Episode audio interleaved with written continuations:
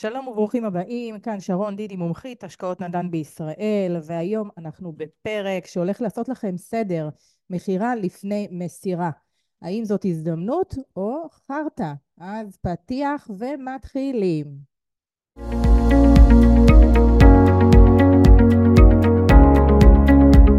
בפודקאסט הזה נדבר על כל מה שמעניין אתכם בהשקעות נדל"ן בישראל. איך להתחיל, מה עושים, איך לזהות הזדמנויות. נדבר גם על הצד המנטלי, איך להתמודד עם כל הפחדים והדברים שמציפים אותנו, והרבה פעמים תוקעים אותנו לבצע את המטרות הגדולות שלנו, והכי חשוב, איך נממן את כל החגיגה הזאת.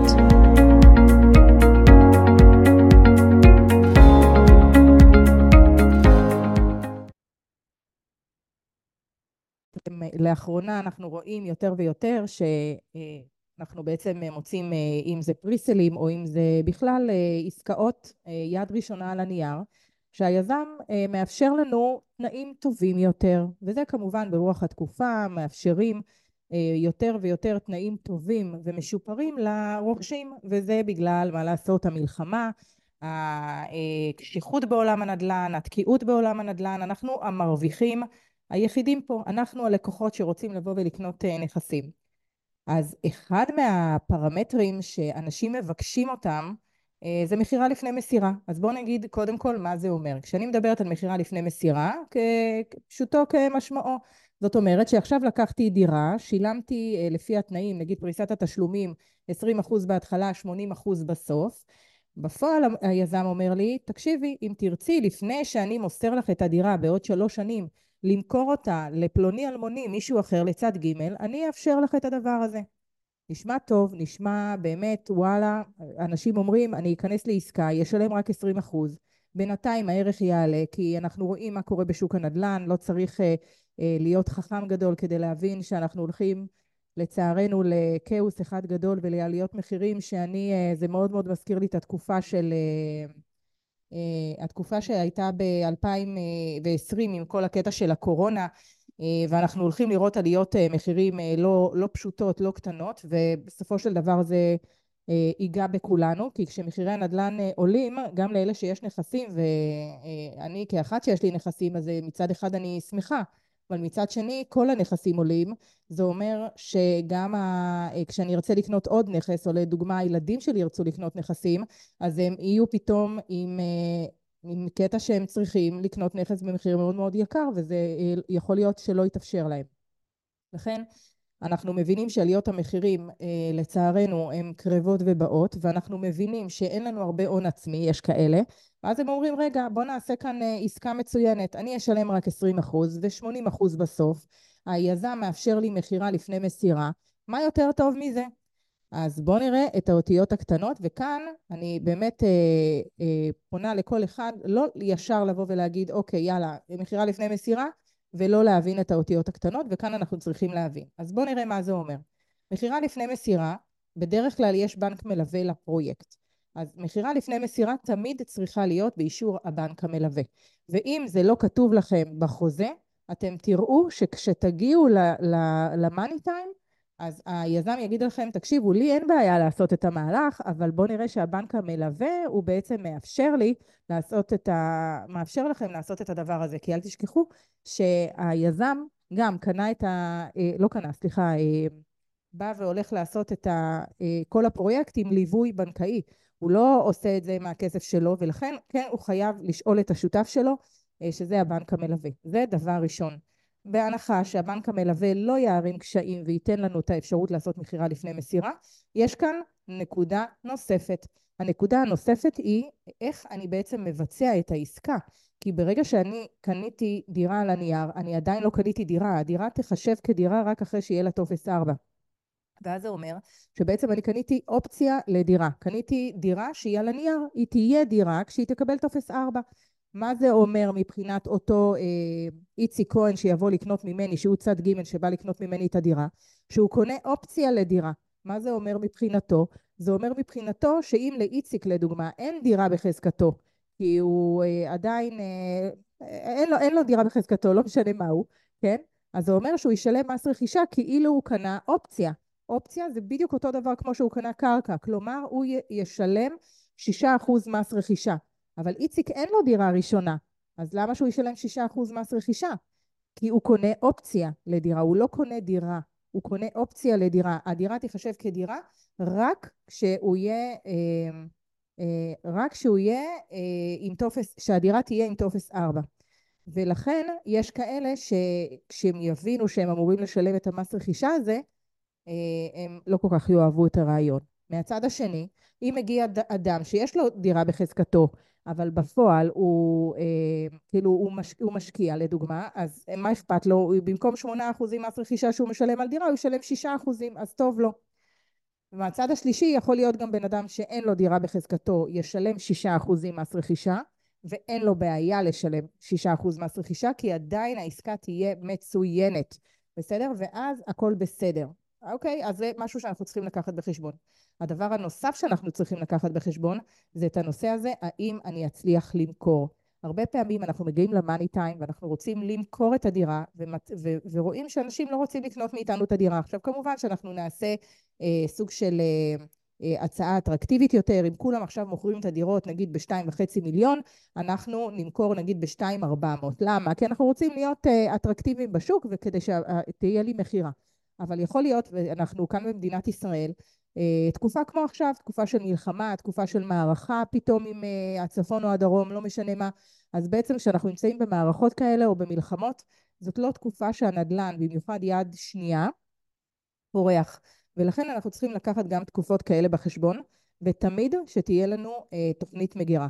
אני, כל אדם שמגיע אליי, ואנחנו אה, רואים בפריסל שיש מכירה לפני מסירה, אני תמיד אומרת להם, הנושא של מכירה לפני מסירה, אני ברוב המקרים מנסה אה, להוציא מהיזמים שיהיה לנו את השורה הזאתי, לא מתוך מקום שאנשים עושים פליפים. אני גם כל הזמן אומרת, כל הנושא הזה של flipים זה סוג של עבודה בעיניים. אני לא חושבת שהמכירה הזאת של, שאנחנו מוכרים דירה, אה, קונים דירה, אנחנו אה, צריכים למכור חלום שאתה תעשה פליפ תוך שלוש שנים. כי בנדל"ן לפעמים צריך אורך רוח של חמש שנים. ולפעמים של שבע שנים, וכל נדל"ן, כל שוק, כל עיר אה, מתפקדת אחרת. יהיו ערים שהערך שלהם יקפוץ בשלוש שנים, ויהיה, ויהיה עיר שהערך שלה יקפוץ אחרי חמש שנים. אז מכירת החלום שמוכרים היום אנשי המכירות, אה, של תוך שלוש שנים אתה הולך לעשות אה, את המיליון שקל שלך, זה לא, זה לא תמיד נכון. אז אתם צריכים כמובן להסתכל, וכמובן שאני אומרת את זה לא תמיד נכון, כי יש מקרים שזה כן נכון. ויש מקרים שאנחנו כן רואים עליית ערך. איזה עליית ערך אנחנו יכולים לאמוד בערך שהיא תקרה בתקופה של שלוש שנים? בין 20 ל-25 אחוזים, שזה מגלם סדר גודל של בין 5 ל-7 אחוזים אה, בשנה. אז אם נגיד אני יודעת שעכשיו יש לי פרויקט שהוא הולך לשלוש שנים בנייה, אז אני מסתכלת על בערך 20 אה, אחוז שהערך שיעלה. אם אנחנו הולכים לפרויקט שהוא ארבע שנים בנייה, אני הולכת אפילו על 25 אחוז שהוא יעלה. הערך שלו יעלה מהמחיר מה, אה, שקניתי למחיר שיהיה. וכמובן, איזה מחיר קניתי? אם קניתי את המחיר היקר ביותר, אז יכול להיות שהוא לא יעלה ב-20%, יכול להיות שהוא יעלה רק ב-10%, אולי ב-5%, אבל עוד פעם, כשאנחנו קונים נדל"ן, אל תסתכלו על איך אני עושה פליפים. הפליפים, ומי שמוכר לי פליפים, כן, אני שמה את זה בצד ואני אומרת, אוקיי, החלום זה נחמד, זה נחמד לחלום. אבל בואו נהיה רגע ריאליים ובואו נלך לשוק הנדל"ן מתוך מקום שאנחנו יודעים שיש כאן יציבות, אנחנו יודעים שיש כאן מצב יציבות מבחינת עליית המחירים העתידית שהיא יכולה לקרות בשנתיים, בשלוש, אבל היא סביר להניח תקרה בין חמש לשבע שנים, במיוחד בשוק אה, שהוא מורכב כמו השוק שלנו עכשיו. ואז אנחנו עוד פעם חוזרים רגע למכירה לפני מסירה ואנחנו מסתכלים רגע על מה קורה לנו אמרנו אה, השלב הראשון מכירה לפני מסירה אנחנו צריכים להבין שזה באישור הבנק המלווה.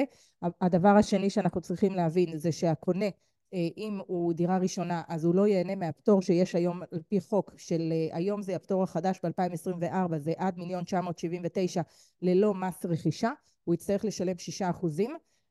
ויכול להיות שאנחנו וכאן אני נותנת נקודה שאם בן אדם מגיע ואנחנו יודעים שהוא אה, דירה ראשונה והוא לא יקבל את הפטור הזה ואנחנו יודעים שאין מה לעשות הוא ישלם שישה אחוזים יכול להיות שאנחנו נצטרך להגיד לו תקשיב את המס רכישה שלך אנחנו נשלם כדי שיהיה לנו קונה בסדר? והדבר השלישי אה, אנחנו צריכים להבין שכשאנחנו וזה בעצם הדבר החדש כשאנחנו באים למכירה לפני מסירה אנחנו צריכים להבין שאנחנו צריכים תוכנית שנייה אם לא יהיה לי קונה, מה אני עושה? יש לי איך לסגור את העסקה, שלא יצא מצב שאתם מגיעים בעוד שלוש שנים, ארבע שנים, היזם אומר לכם, אוקיי, תביא לי את הכסף, ואתה מוצא את עצמך שאין לך הון עצמי להשלים, אין לך אפשרות לקחת משכנתה, ונכנסת לפלונטר שאתה לא יודע איך לצאת ממנו, ואתה רק רוצה שמישהו יציל אותך מהדירה שרכשת כמה שנים קודם. זאת אומרת, במקום להסיט פליפ, אתה עושה, אתה נכנס ללופ כלכלי, אתה והמשפחה שלך, זה לא נעים, אתם לא רוצים להיות שם. והדבר האחרון, זה שאותו בן אדם שנכנס בנעליכם, הוא אה, יצטרך להשלים את העסקה ב, אה, בחשבון הליווי שלה. זאת אומרת שאם נגיד עכשיו קניתי דירה בשני מיליון שקלים, אז, אה, אה, ו, ותנאי התשלום היו 20-80, אז ברוב המקרים, ושימו לב, אלא אם כן אה, מקרים יוצאי דופן שהיזם אמר את הדברים אחרת בהתחלה ורשם אותם והכל, ורשם אותם גם בחוזה, אז מה שאנחנו נצטרך, מה שבעצם צורת העבודה תהיה, שהצד ג' שנותן את הכסף יצטרך לשלם את מלוא הסכום, כמובן הוא משלם ומקבל ערבות בנקאית, הוא מכניס את זה לחשבון הליווי של הפרויקט. אז זה משהו שצריכים לדעת, אה, כי הבן אדם בעצם צריך עכשיו לקחת את המשכנתה, ויכול להיות שרק בעוד חצי שנה, אולי בעוד שנה, מתי שמכרתם, אתם תקבלו את הדירה, אז צריכים לדעת את הדברים האלה.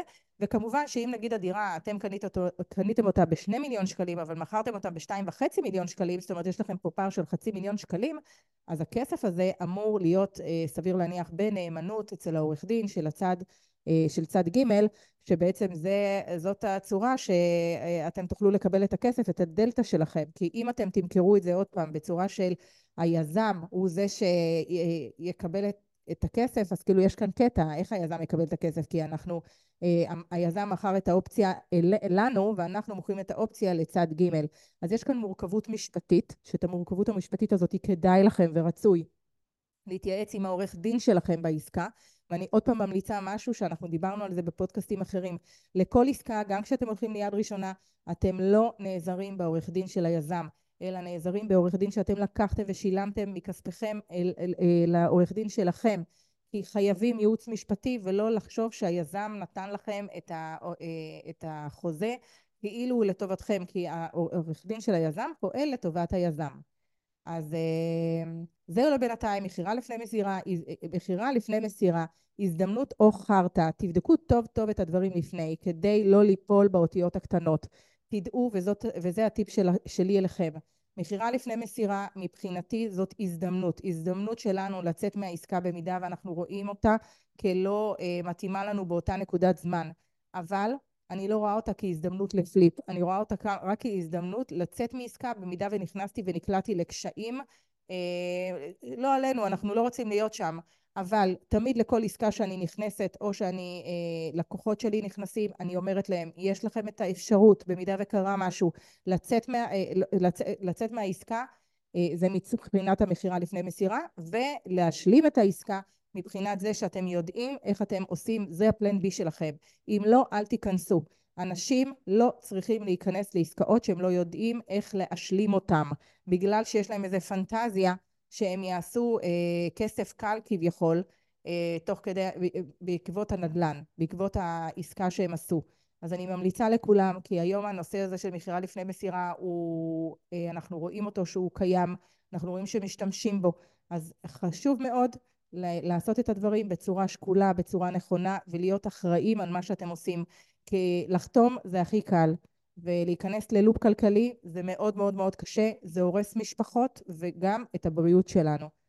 אז אה, מקווה שנתתי לכם ערך, אני חושבת שהערך שקיבלתם כאן הוא ערך עצום, אה, ואם עשיתי טוב וחלקכם ייכנס לעסקאות עכשיו בידיעה של המהלך שאתם עושים ועל מה אתם חותמים, מבחינתי עשיתי את שלי ואם לא נכנסתם לעסקה בגלל שעכשיו הבנתם את uh, הגודל של, ה, uh, של ה, בעצם מכירה לפני מסירה, שהוא יכול להיות לא מתאים לכם, עוד יותר טוב, כי בעצם לא נכנסתם למשהו שלא תוכלו לעמוד בו בעוד שלוש שנים, ארבע שנים, כשהעסקה אמורה להיות uh, uh, בפועל uh, מיושמת על ידי זה שתצטרכו לשלם.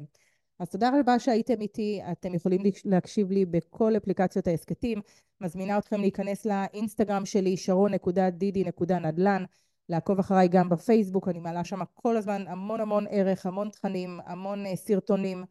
Uh, תודה רבה שאתם איתי, תגיבו uh, ותגיבו לי בחמישה כוכבים לפודקאסט הזה, שנעלה כמה שיותר למעלה, וכמובן תמליצו לחברים, היה לי נעים להיות כאן. יום מקסים ובשורות טובות. תודה רבה שהייתם איתי. להתראות.